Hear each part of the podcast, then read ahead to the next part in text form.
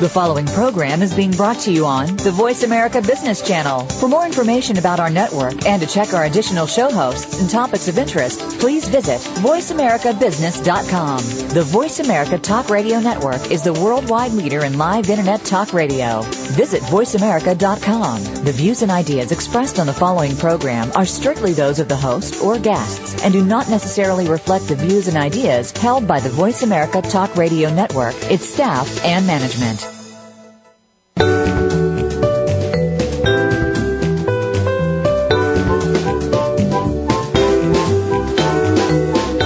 You ready for operational excellence? Welcome to the Visual Workplace, work that makes sense, where your host and visual workplace expert, Dr. Gwendolyn Galsworth, shares powerful visual principles and practices to optimize your operations and make them safer, faster, better, and far less costly. The Visual Workplace. You can't get to excellence without it. Now, here's Dr. Gwendolyn Galsworth. This is Gwendolyn Galsworth, and I'm thrilled to be talking to you about my favorite topic, the visual workplace, letting the workplace speak, work that makes sense. Thanks for tuning in. This is our premiere show, my very first show on Voice America Radio. And I'd like to thank Voice America Business for inviting me and QMI Visual Lean Institute for being my sponsor in this first show, I want to set up some basic concepts and definitions to get us on the same page about workplace visuality. That's another name for the visual workplace.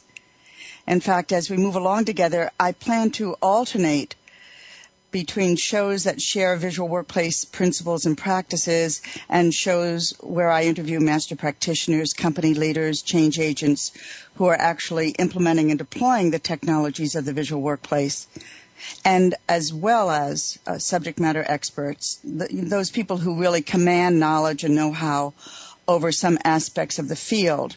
The kinds of things that uh, you can look forward to is we'll be doing shows on visual pull systems. And some of these words may be unknown to you, but you know, it's part of my job to define them and make them sensible. Heijunka, that's a high-speed scheduling system. Poka-yoke devices, that's mistake proofing and visual controls. We'll talk a good deal about 5S and 6S, workplace organization, that indispensable first step, and how to go further and what to do if you get stalled or if you are stalled. We'll look at implementation issues and startup requirements. Startup requirements for a successful visual conversion, one that sticks, one, one that's uh, sustainable. Um, another topic will be cultural transformation and alignment. Very, very important. And also how executives can use visual leadership to link policy, measures, and actions. And beginning today, we will talk about visuality and how it puts the power in people empowerment. There are really so many elements to a fully functioning visual workplace. We'll have a lot to talk about. Also later today, we'll talk about visuality as a language, a language that every person in the organization learns to speak. And in other shows, we'll focus on supervisors and managers and how they can speak through production control boards and visual displays and how maintenance and operators can team up on visual machines if you're working in a factory. Administrative staff can create visual offices. Hospitals can become visual office, visual uh, hospitals and uh, pharmacies can become what we want them to be, which is error free, where everyone, including patients and families, benefit. So we have a lot to cover in this wonderful field called visuality. And also the interface between visuality and the Shingo Prize. If you're familiar with the Shingo Prize, it's an international prize based in the United States for excellence in operations in everything from agencies to hospitals to factories. It's a wonderful, robust model. I also want to spend a show or two focused on how to train workplace visuality, how to do so effectively. Because if you train it well, it'll trigger, your training will trigger these high level visual solutions that are sustainable. All of that is ahead of us. And you know what else? I'm hoping that you will help to shape that discussion through your emails and your calls. You know, I'm counting on it. This is a live show. It's call in. And if you don't have the number, by the way, it's 866-472-5790. You can also email me at radio at visualworkplace.com. Send me your questions. Send me your tough challenges, the kinds of things that keep you up at night, but also your stories, your insights, and your visual solutions. I'd like to make this our show. And on this first show, I would like to set up some of the basics and also tell you a little something about myself and what gives me the right and the privilege to represent this powerful field of business transformation called the visual workplace. So first, my credentials. I've been working in the field of workplace visuality since 1983 when I joined a then fledgling company, some of you will know, Productivity Inc. Though only a hope at the time, over the next 10 years, productivity became the premier resource for knowledge and know-how coming out of Japan. That was what we called then the so-called um, Japanese miracle. Under the leadership of the owner, Norman Bodek, whom you may know as well, the great of the Japanese production systems became the brain trust of that period. Ryuji Fukuda, Shigeo Shingo, Nakajima, Hirano, Harada, Iwata, Yamada, Nakao. These were the great thinkers and practitioners who gave so much to our own understanding here in the West. I remember that time. They were very, very exciting times. And at that time, I was the head of training and consulting at Productivity, and I had a chance to travel everywhere. I toured a lot of companies, I assessed many of them in many company in, in, in many countries, and I also assessed their approach to improvement, even as I was learning. And I learned a lot. I should probably not confess this so early on in our relationship, but in my earlier life, very early on, I was a Latin teacher, about as far from um, manufacturing in the workplace that I could imagine. I had also been an actor in New York and in Europe, and somewhere along the way, I was an executive director for the Community Service Council, a citizen participation um, agency, uh, the arm, the research arm of the United Way. And yes, I also started a couple of hospices in different states, working with volunteers and with patients and with their families in a crucial period of life. But all of that was before 1983, before I had ever been in a factory in my life. And when I entered the first one, honestly, the heavens opened. I was just blown away. And in a very real sense, I was home. I was so intoxicated by this idea that what I was seeing was thought manifest, human thought. Thought, inspiration formed into thought, thought formed into a thing, a product, a service, thought formed into function. Here's another memory that sticks a 72 ton locomotive engine early on in the early 1980s, I was standing in the factory. It was finely machined and it was overhead being craned across the production floor in a company called Electromotive outside of Chicago. And I was dumbstruck once again by this idea, the power of human thought, our, our power, our power to put thought into form. Things also got triggered on my first study mission in Japan, and these are still playing themselves out in my life and my work. Things associated with the visual workplace, which at the time had no name. It had no methodology. It had no logic. It didn't exist as a field. It didn't exist as an improvement methodology. And honestly, to tell you the truth, it is still struggling to be seen as a discrete improvement methodology most people kind of see it as an add-on, but we'll talk more about that later. Anyway, so we were touring, I was with this study mission and we were touring a final assembly plant in the Toyota group. And I saw this strange, this unexplainable thing happen. So let me describe what happened. I was watching a Toyota operator put on the tires. It was in final assembly on his side of the vehicle. A second operator was working the other side putting on tires. At this assembly station, uh, station, the tire was bolted on and the line was indexed to the torquing of the bolts. That means that when the four bolts on each tire were tightened correctly, the line would move, taking the completed vehicle further down the line and bringing the next one forward. If the line did not index, did not move forward, it meant that one of the operators, one of the two operators or both, had missed a bolt or two. So I'm standing there watching the operator put all four bolts on each of his two tires and tighten the bolts, and apparently so did his counterpart on the other side of the car because the line moved forward. But then he does something really weird. He puts his wrench into a bucket of pink powder, bright pink powder. How strange is that? I thought. Why would he do that? Powder would get over everything. So I stayed and I watched. and then the next car came along and he put the tires on and torqued each bolt. The line indexed and the car moved on and he put the wrench back into the pink powder. What's going on? I just couldn't figure it out. And then it hit me. Maybe it's already hit you.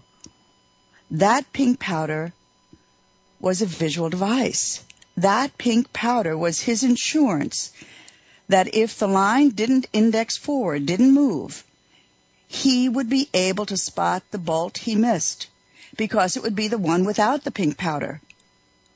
Wow, I mean, this hit me like a ton of bricks. The bolts, this is the way I say it, the bolts were talking to him. The pink powder was a visual device, a thing, an apparatus, a mechanism that allowed the bolts to share information, to communicate vital information back to the operator as sure as if each bolt were his supervisor, giving him feedback on his performance. Do you see? Alerting him to quality issues, issues. And helping him do the very thing he wanted to do, which is the right thing. I was just stupefied. The implications were enormous. In fact, the implications were so big, I couldn't wrap my mind around them. I just knew that something huge had just happened in front of my eyes. And I wanted to know more. And I've spent the last 28 years, a little bit more, getting to find out what that more is. And watching and thinking and expressing and defining and articulating and on and on and on. Codifying the field is the way I put it. I started putting it into form, this thing called the visual workplace, work that makes sense. So I hope this is kind of an illustration of of my background. I've been involved in this field for so long. And you know what I think what we'll do right now? I think maybe we will go for a ride. Why not in a Ferrari? So, here's what I'd like to do. I'd like to share with you my take on workplace visuality and how it works and why I consider it indispensable in every workplace and on the journey to excellence. Because I say that the visual workplace is really not about point solutions. We'll get to the ride in a moment. I'm kind of leading up to it. It's not about buckets and brooms or posters and signs. The visual workplace is a compelling operational imperative I know that's a mouthful, but hear me out. It is crucial to meeting your daily production goals, your performance goals, central to your war on waste, vastly reduced lead times, and an accelerated flow that you control at will. Getting things of your day done safer, more efficiently, more effectively, with improved quality, and with no sacrifice to the speed. Now this is only the barest beginning of defining the power of visuality. And I also want to emphasize that what I'm describing, the visual workplace, applies to any venue, any setting, any place where work happens. A bank, an assembly plant, utilities, open pit mine, dry cleaners, military depot, doctor's office, hospital engineering office, wherever work happens. And in nursing homes and in your home, especially if you have a lot of kids and especially if any of them has special needs. Visuality makes, well, I think we're going to move into a, a break in just a second and i I'll save this for when we come back. But while we're waiting, here's the big thought. Visuality is a language, and we humans already speak it. We are already visual beings. Therefore, we live in a visual world, and it's not the other way around. The world around us does not contain visual devices and visual systems from which we learn to be visual. Instead, we already understand and speak this language, this visual language. And as a result, our world reflects that language. And so I have to ask, why doesn't every workplace also contain that language since humans are working there? Hmm? That's my question. Visuality is made for making complex human interactions and human machine interactions coherent and safe. It optimizes those interactions, allowing them to function, and I would say optimally, and then on that baseline to further improve. So that's the big picture on visuality. I hope you are beginning to see that it's more than just a set of point solutions more than this device or that device. And the implications for the business, both for the bottom line and the culture, are enormous and are very, very accessible. Once you get the paradigm in place, the principles and the practices, you create this wonderful workplace that makes sense and that speaks. And that's what I, I want to kind of draw that picture for you during this first um, this, this first session together. And then when we come back, I think there's a break coming up. I keep getting a little sign. When we come back, we're going to go for a ride, and we are we are going to take a Ferrari. Thanks. See you in a minute.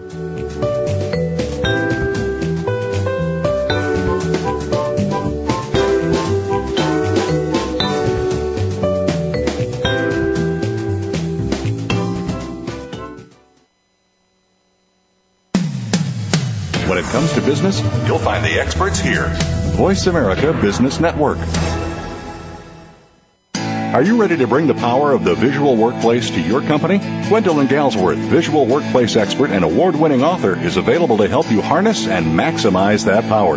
With nearly 30 years of hands on experience, Dr. Galsworth shows you how through in house seminars, site assessments, total company conversions, keynotes, coaching, and consulting. Learn about visuality through our books, DVDs, on demand webinars, visual edge learning packages, and a host of other teaching materials. Enroll in the Visual Lean Institute and get trained and licensed as an instructor or QMI affiliate in any of our nine core visual workplace courses. Keep your visual workplace going and growing. Visit our website at visualworkplace.com to learn more about workplace visuality, our products and services, and when Gwendolyn will be presenting near you. That website again is visualworkplace.com.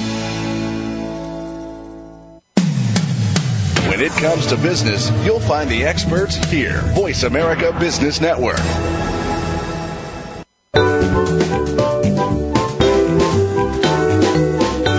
Listening to The Visual Workplace, work that makes sense, with Dr. Gwendolyn Galsworth. If you have a question or comment about today's program, please call 1 866 472 5790. That's toll free 1 866 472 5790 or send an email to radio at visualworkplace.com. Now, back to the program.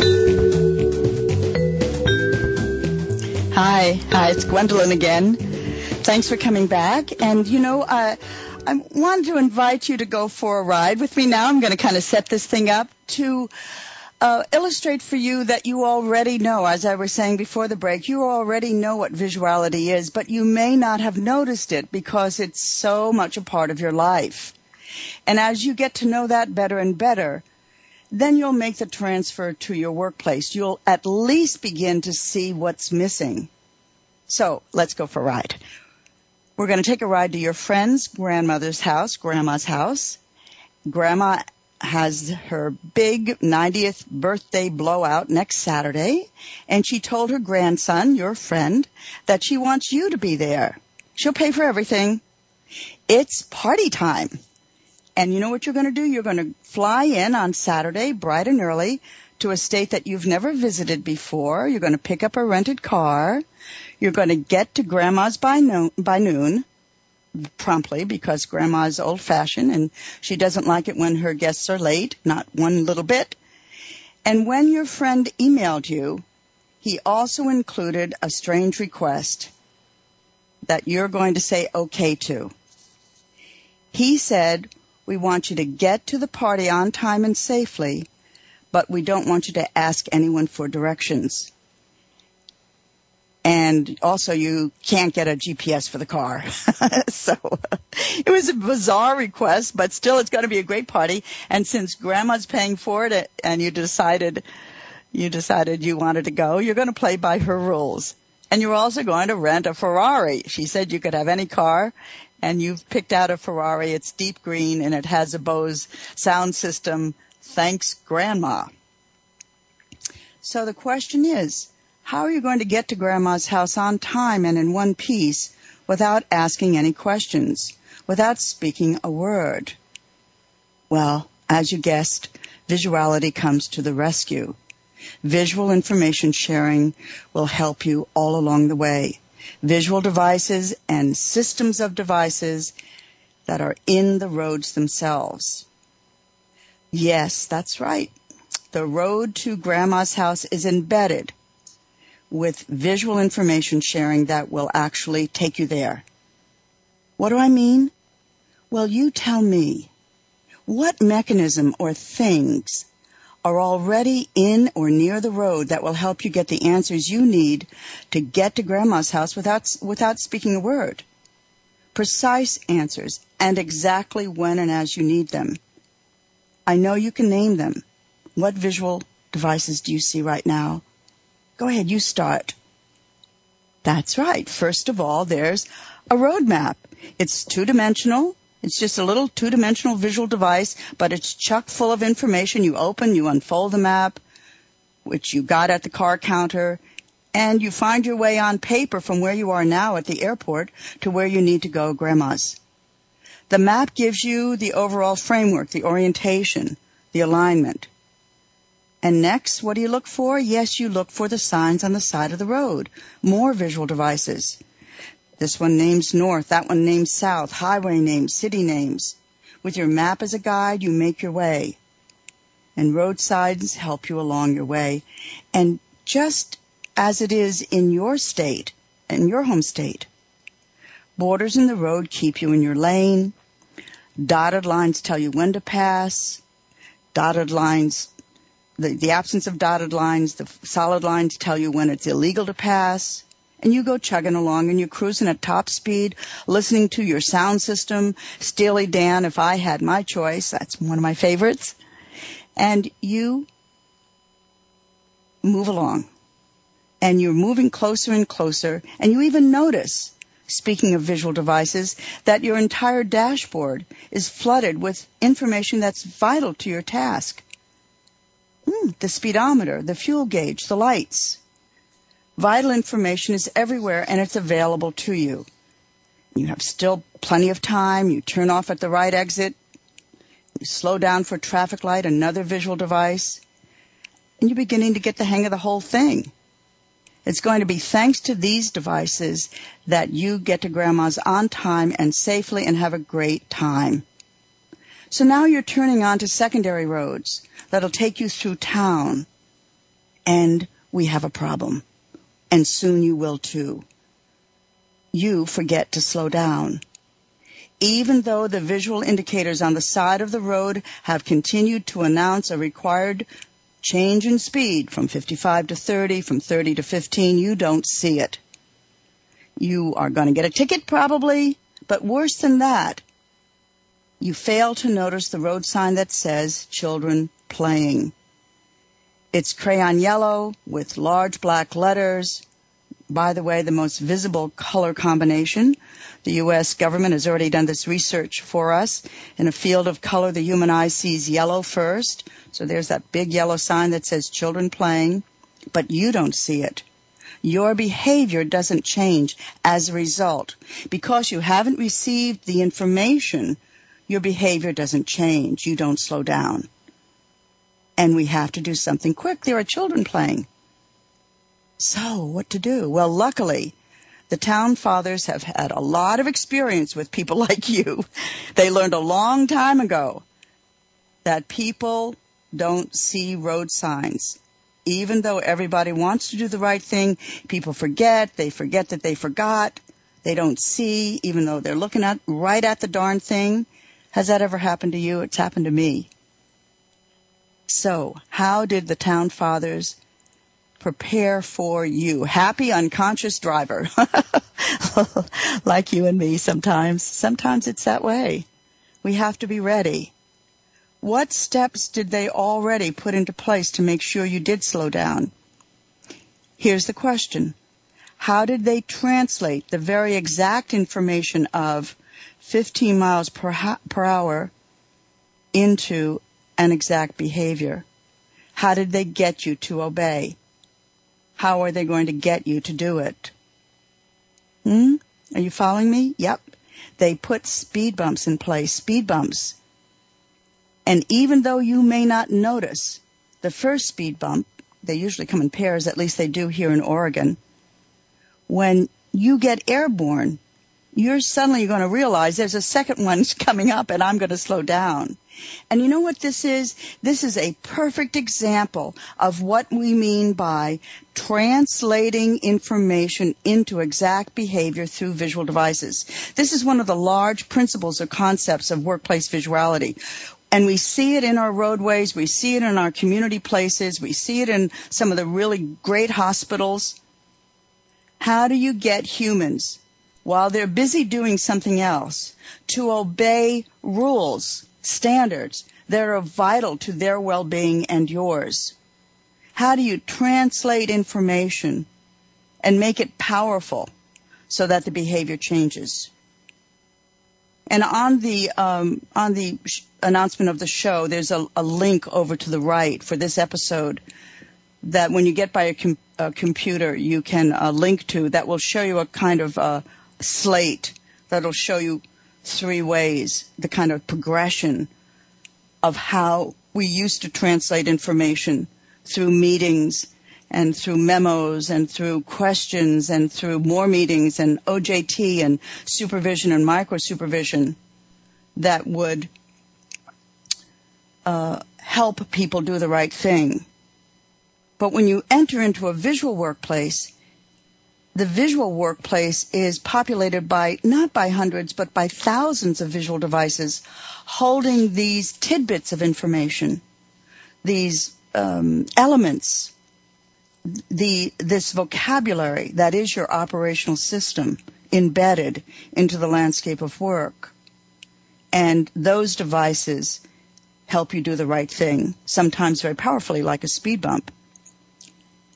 Okay, translating vital information into exact behavior. That's what this is about. And we're going to expand on that principle a little bit more. But, I, but that is one of the central paradigms of visuality. So, you know, this first show is about my setting up the paradigm for us to think about so that you know, and I've said it, I've said it a couple of times already, the visual workplace is not about those point solutions, individual, maybe you know the word andon, a flashing light, or a kanban, or lines and labels. It's not about that. It's about creating a network, or if you will, weaving in the language of your operations.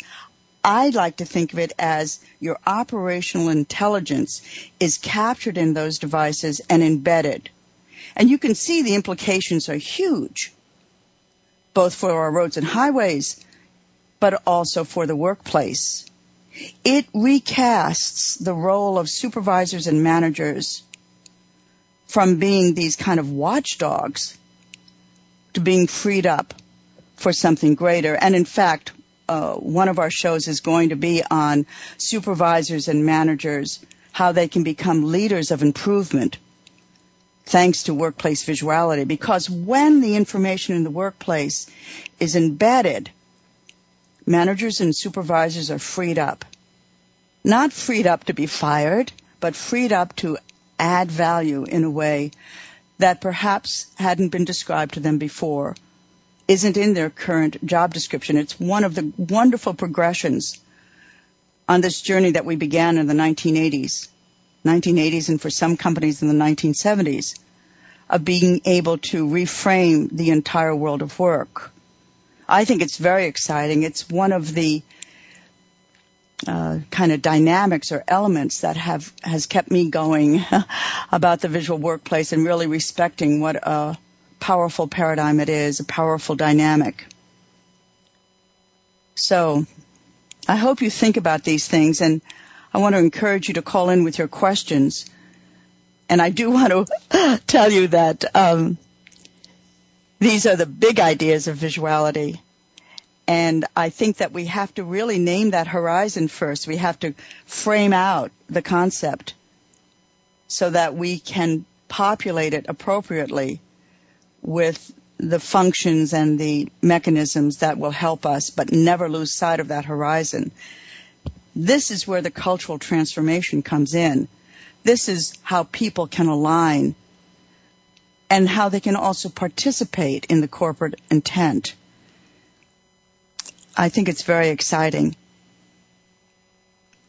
After the break, we're going to talk about the uh, pre-visual workplace a little bit and kind of subtract some of this functionality and perhaps um, ring some bells about what it's like and why. So I'll see you in a little bit. Thanks.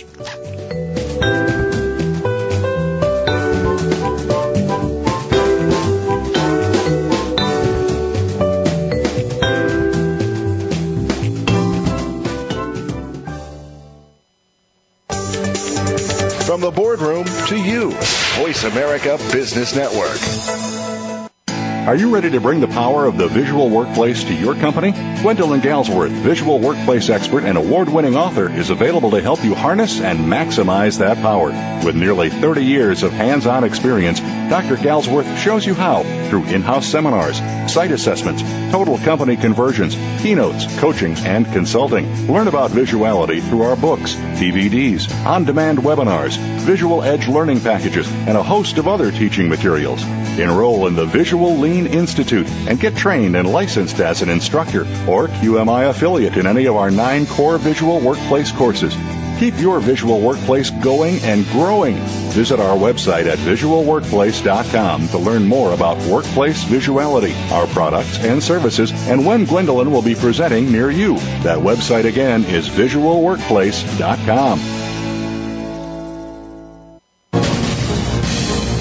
Voice America Business Network, the bottom line in business.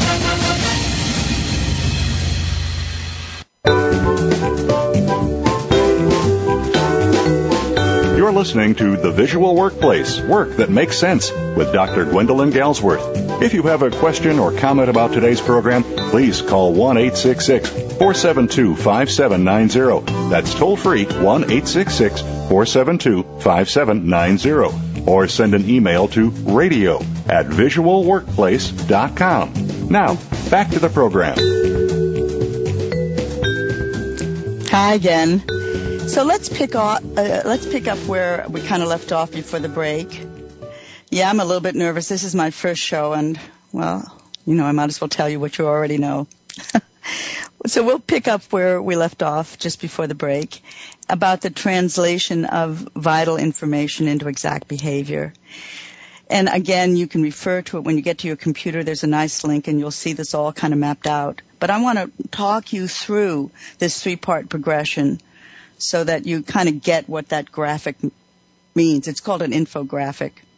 In a visual workplace, we translate vital information into visual devices. I've said that a number of times. And those devices ensure that our behavior is exact, is safe, is timely, is correct. What we're doing is embedding the intelligence that is our operational system into the physical landscape of work into the production area or if it's an office or a hospital, into where we perform, where we deliver. We embed that information in the form of visual devices into what I like to call the field of value, the value field, where work happens. It's just a term of art.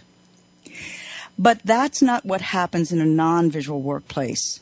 In the pre-visual workplace, managers have the job of attempting to translate information into human and machine behaviors through other means. In a nutshell, that is the job of management to translate information, to make sure that information results in a ready to ship product or a delivered service. In a, in a pre-visual workplace, this is accomplished through supervision, micro supervision, on-the-job training, classroom training, personal write-ups. You did this wrong. You did it wrong again. You did it wrong again.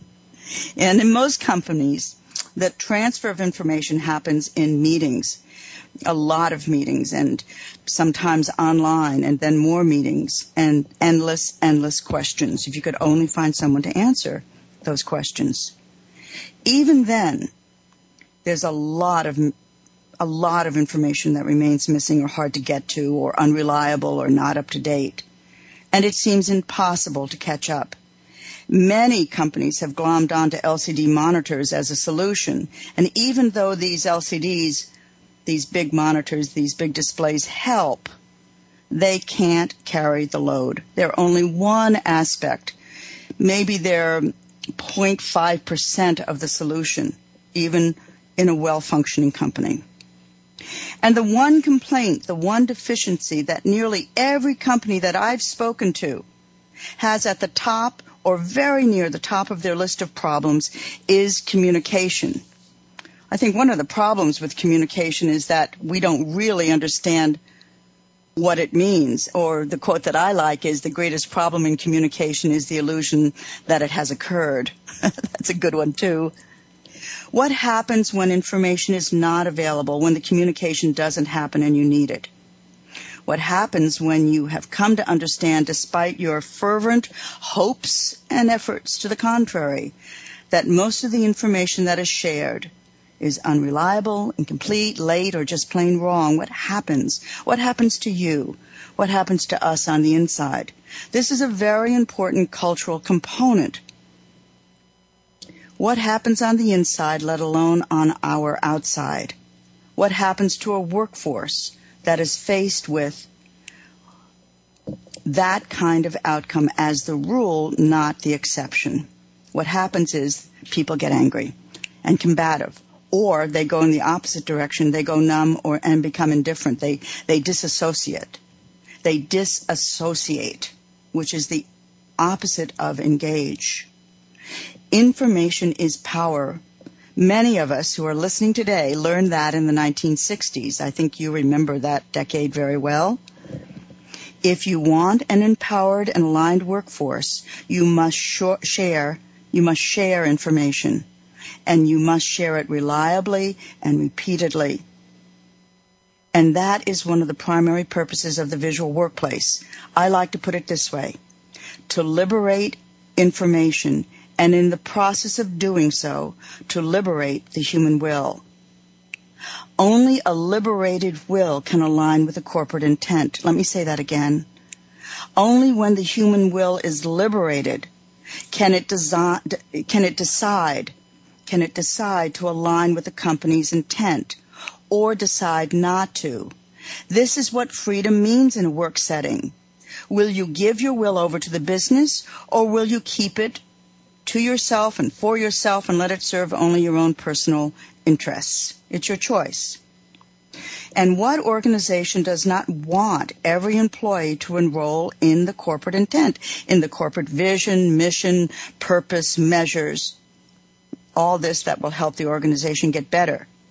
But the thing is that enrollment is a personal choice. And in my experience, that cannot happen in an information scarce or an information starved work environment. Enrollment is always a choice. And you know what? It can't happen by mandate. Our will is not for hire, however much we are paid and however much we may want to let somebody buy our will. It still doesn't happen that way. That's not the dynamic. That isn't the way we're built as humans. We give it freely or not at all.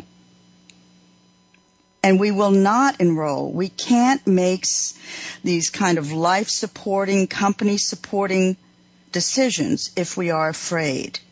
And we are afraid when we don't have inform- the information we need in order to move freely within ourselves and outside of ourselves. Mm-hmm. It's such an interesting dynamic. And as I've worked with companies over these last almost 30 years, this is something that I discovered that was not at all the most of the kind of platitudes that I've read about culture don't resolve this issue of the human will because because we're these alive dynamic mechanisms these bodies these minds we know when we're at risk when the information is not available when and as we need it we're not even mentioning the sense of disempowerment or victimhood that also gets anchored to that kind of uh, distorted state or unfortunate state. Short of physical risk or gunfire over my head, there are few threats as negatively potent to the human psyche as the absence, as the absence of information or the presence of information that is, has proven to be unreliable, incomplete, inconsistent, untimely, irrelevant, and precise, or simply, God help us, wrong. So, you know, the thing about visuality is that it produces remarkable bottom line benefits. We see it again and again. Adding machine perfect, 15 to 30% increase in throughput, productivity gains you can take to the bank, not just more money, but more profit margin, more disposable income for investments or for improvement. I'm not selling you snake oil. I'm just being emphatic because far too many companies and too many change agents and lean leaders and executives harbor this mistaken notion that visuality is a set of point solutions. They're point solutions. They're missing the point. Hmm? Yes, visual devices can be used to anchor lean and other improvement gains. We're going to be talking about that in our next show when Stuart Bellamy from Brandt Engineered Products in Canada talks to us about his kind of visual lean experience. It's good to have visual devices, but the capability, the potential of visuality is so much greater. And to embrace that, or to, I should say, to miss embracing that is to miss entirely the life-giving dynamics of a workplace that speaks. The Shingo Prize says it really well. I love this. It's in their criteria. I really respect that group, and we hope to interview uh, Bob Miller soon. He can speak to this issue very well. And it says visuality doesn't just drive a lean work culture, it creates it. That was the end of the quote. And I'm going to go on to say, visuality puts feet and hands and teeth on the definition that we love. we love this idea of customer driven cultural alignment. I hold to that. How are you going to do it? How are you going to do it? Lean is not equipped to take you there. In this country, we have gone further than lean than anybody ever imagined back in 1982-83. We've really made it an art form and a science. And yet I know so many companies. One just called yesterday and said, we've been doing lean for 10 years, but my people want to get more involved. I don't know how to do it. I can't seem to do it through the Kaizen Blitz. That's a kind of um, uh, two to three hour or two to three day event where people go into an improvement mode and they do really brilliant change. We are complex beings. We have needs in our lives, in our work, in our homes that are much more than some of us know about. We have these dimensions of our being that need to be responded to, and work should not be a place that we cannot bring our whole self to. There's a wonderful poet named David Whyte, and I had the pleasure of walking around the hills in uh, England with him for several summers. And he used to say, you know, people come to work and they leave the better part of themselves in the car with the window with the window cracked so that there's something so it stays alive until they get done with work at the end of the day. And then they you know reacquire that part of them. But what would it be like if we bring our whole selves to work? And I want to put it to you that visuality through this act of embedding information and making us both independent and interdependent we become self-leaders that this is the way it happens. I happen to call it I-driven and we'll be talking about that. That's going to be an ongoing theme as we um, carry on our discussion in other shows. But right now I want to kind of build a case for you. And I know these are claims, but some of you out there know they're true because you've experienced this. And all I want to do is encourage you to take it further, much further. A fully functioning visual workplace liberates information on all levels of the enterprise, including for the CEO. Poor guy, you know, he's there. Nobody's thinking about him. Everybody improves except me, but it's also there for him. It liberates the, or her, the human will. And one of the major byproducts of that liberation, you know what it is? It's joy. It's joy. People come to work and enjoy themselves. They feel this pure joy of their own expression, their contribution to the corporate good. Am I dreaming? No, I've seen this. I've seen this. And if you want to have a shock, here's the test. Imagine you're the road to grandma's house and remove all those visual devices that were there helping you. You know what you would do if there were no visual devices? On our roads and highways, you'd pull over, take your foot off the pedal, get out of the car, and walk away. it's too dangerous. That's a personal impact. How about for the economy? Please think about bringing that powerful functionality into the workplace. Hmm? That's what we're discussing here high and complex human and machine interfaces, lots of performance outcomes on lots of levels, and lots and lots of embedded visual systems invented by the people who need them. This isn't cookie cutter visuality. We don't just import them, we invent them. They become ours, and we leave them as a legacy when we move on.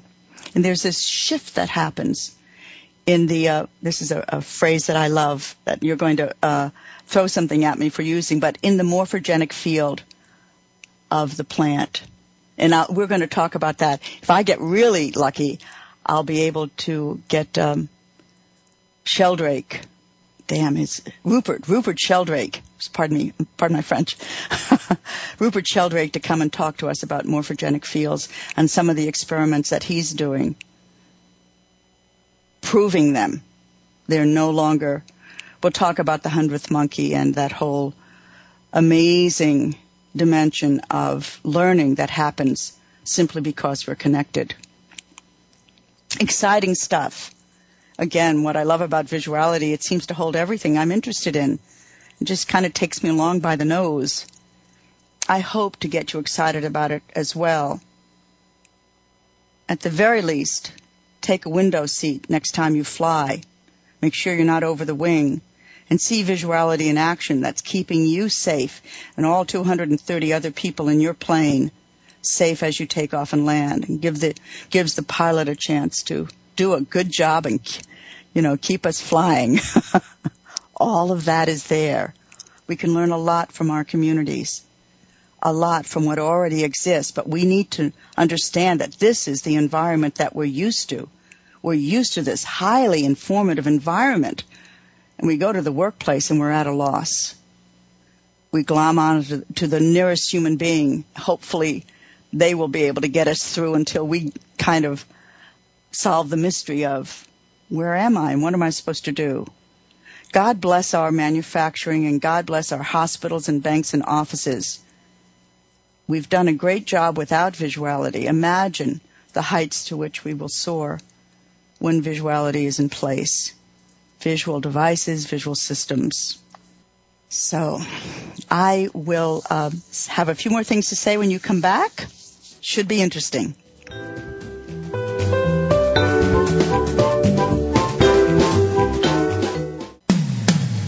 When it comes to business, you'll find the experts here. Voice America Business Network. Are you ready to bring the power of the visual workplace to your company? Gwendolyn Galsworth, visual workplace expert and award-winning author, is available to help you harness and maximize that power.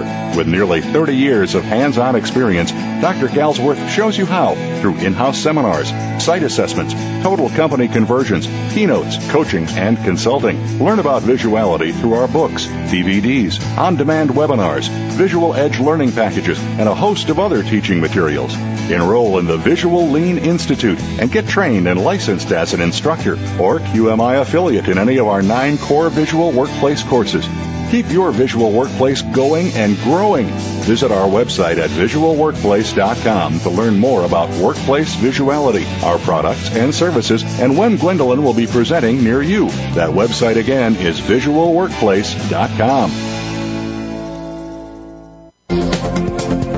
business community's first choice in Internet Talk Radio. Voice America Business Network.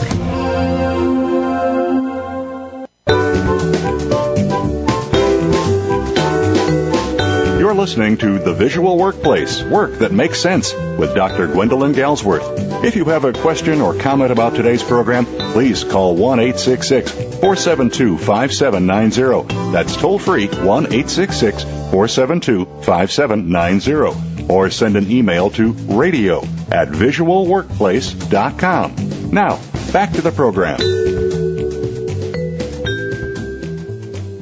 Hi, it's Gwendolyn, and I understand we have a caller, and I would love to hear from him. So, uh, may we have that call, please, Matt? Thank you. Hi. Hi, Gwen. It's uh, Cliff Dahl. Hi, Cliff. How are you? Hi, good. I just uh, wanted to be uh, first person to congratulate you on your show, and I think that uh, a lot of good's going to come out of it. I, I'm happy that you're doing this. Well, thanks for your call. Cliff, why don't you tell us where you're from? Uh, I'm from North Dakota. Uh, work in Wahpeton, North Dakota. Work for uh, Bobcat Company. It's a compact construction equipment company, and uh, I'm a lean promotions agent there and at uh, one of the factories. And uh, I heard about you. I actually heard you. Gosh, must be four or five years ago, and uh, and I've just uh, enjoyed learning uh, from your material and and uh, from from uh, you personally. Uh, it's been it's been a lot of it's been great.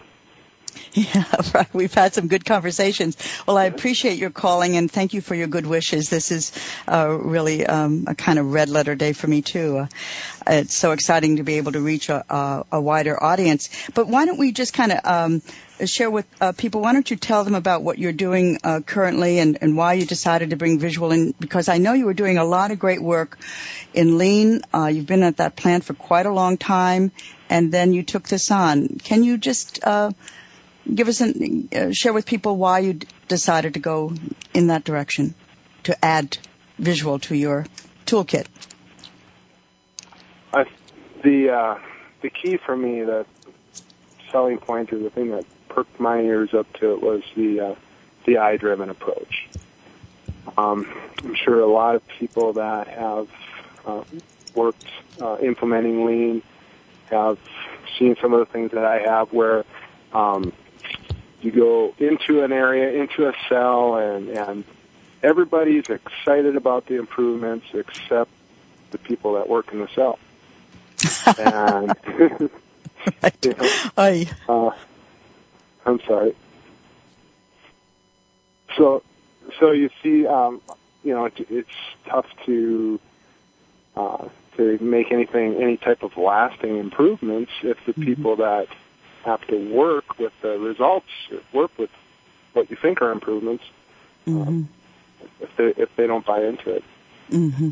Mm-hmm. So, uh, so your approach, the I-driven approach, for uh, for especially with the the, uh, the operator-led I-driven approach, um, I think fills in that huge gap that you know maybe it wasn't isn't meant to be there by uh, by the the people that have developed uh, lean methodologies over the years, I'm sure that's that's mm-hmm. just something that that gets lost along the way. Yeah, it's such an interesting point, and of course, one that I hold to uh, very deeply. Uh, the thing about lean is that it is this very powerful predetermined business benefit that you put into place. For those of you who are familiar, you put your standard work into place, you work on your pull, you work you work on your flow, you put your standard work, you you work on your pull, then you move into takt time, one piece flow if you can, or something that approximates that in your industry. And it is powerful changes and wonderful business benefit. But there's a whole nother uh, layer of benefit that can be overlooked, overshadowed by the dazzling uh, results that lean creates. And I-driven, just uh, to kind of clarify that, we'll be spending quite a few shows on nesting that concept and applying it to operators, but also to supervisors. How do you get the voice of the I, the individual, into this event that we call visuality, which is a language. And it is a language that is supposed to help me, whoever the me is, do my work safer, better, higher quality, smoother, less struggle. How do we get that I? We have to get the voice of the I in. And honestly, I didn't concoct this. I just watched how visual devices were created over the years and I realized that that I was the powerful component to make these local peculiar devices that really worked in my setting. And uh, right now, uh, actually, I was, you don't know this, uh, Cliff, but I was going to invite you to interview in about maybe two or three months after you get a little bit of wind under your sails and talk about your experience in training this and how you get people, how you ignite people and how you get the I to come alive. Because that I has really been in many, many companies crushed by the, um, by the business itself. It doesn't have room to breathe. So there's a great deal here that is uh, life-giving and life-supporting that um, the liberation one, as soon as we get some information in place, we are freed up to um, be able to do other things with who we are. Thanks a lot, Cliff. I'm really glad you you uh, you called in. That was very kind of you. And um, I only have about another minute left, so I, if I may take a, a moment from you and just want to say uh, thank you to everyone. I want to to say that the purpose of today has been to set the stage, to map out this context that is large enough to hold our future discussions, this paradigm horizon. I hope that I've succeeded to some extent and I hope that our discussion continues. You know, when I, I contemplate the past 28 plus years, visuality has been a gift that I've been given. And now I am thrilled to now give it to you and to see what happens next. I want to say thank you to each of you for listening. Thank you to our caller, Cliff Dahl from Bobcat. Thank you to my sponsor, My Visual Lean Institute. And thank you to all of you who are on the journey to continuous improvement with visuality, without visuality, but you're focusing on improving your business processes, and we improve ourselves in the process of that. This is so exciting, this beautiful event that we've been in. Thank you for listening, and I look forward to the next time, and you bet I do. Please keep tuned into our show. We'll be doing something interesting, I think, every week. And please let me know what you want to talk about and what you want to focus on. We'll have some straight call-in shows where you simply call in with your implementation questions. Um, I have to say that I love implementation. I'm pretty darn good at it, and we probably can help you with some of our um, ideas and our experiences. We appreciate your joining us this week for The Visual Workplace, work that makes sense. Please tune in for another episode next Tuesday at 7 p.m. Eastern Time, 4 p.m. Pacific, featuring your host, Dr. Gwendolyn Galsworth, on the Voice America Business Channel. Thanks again for listening.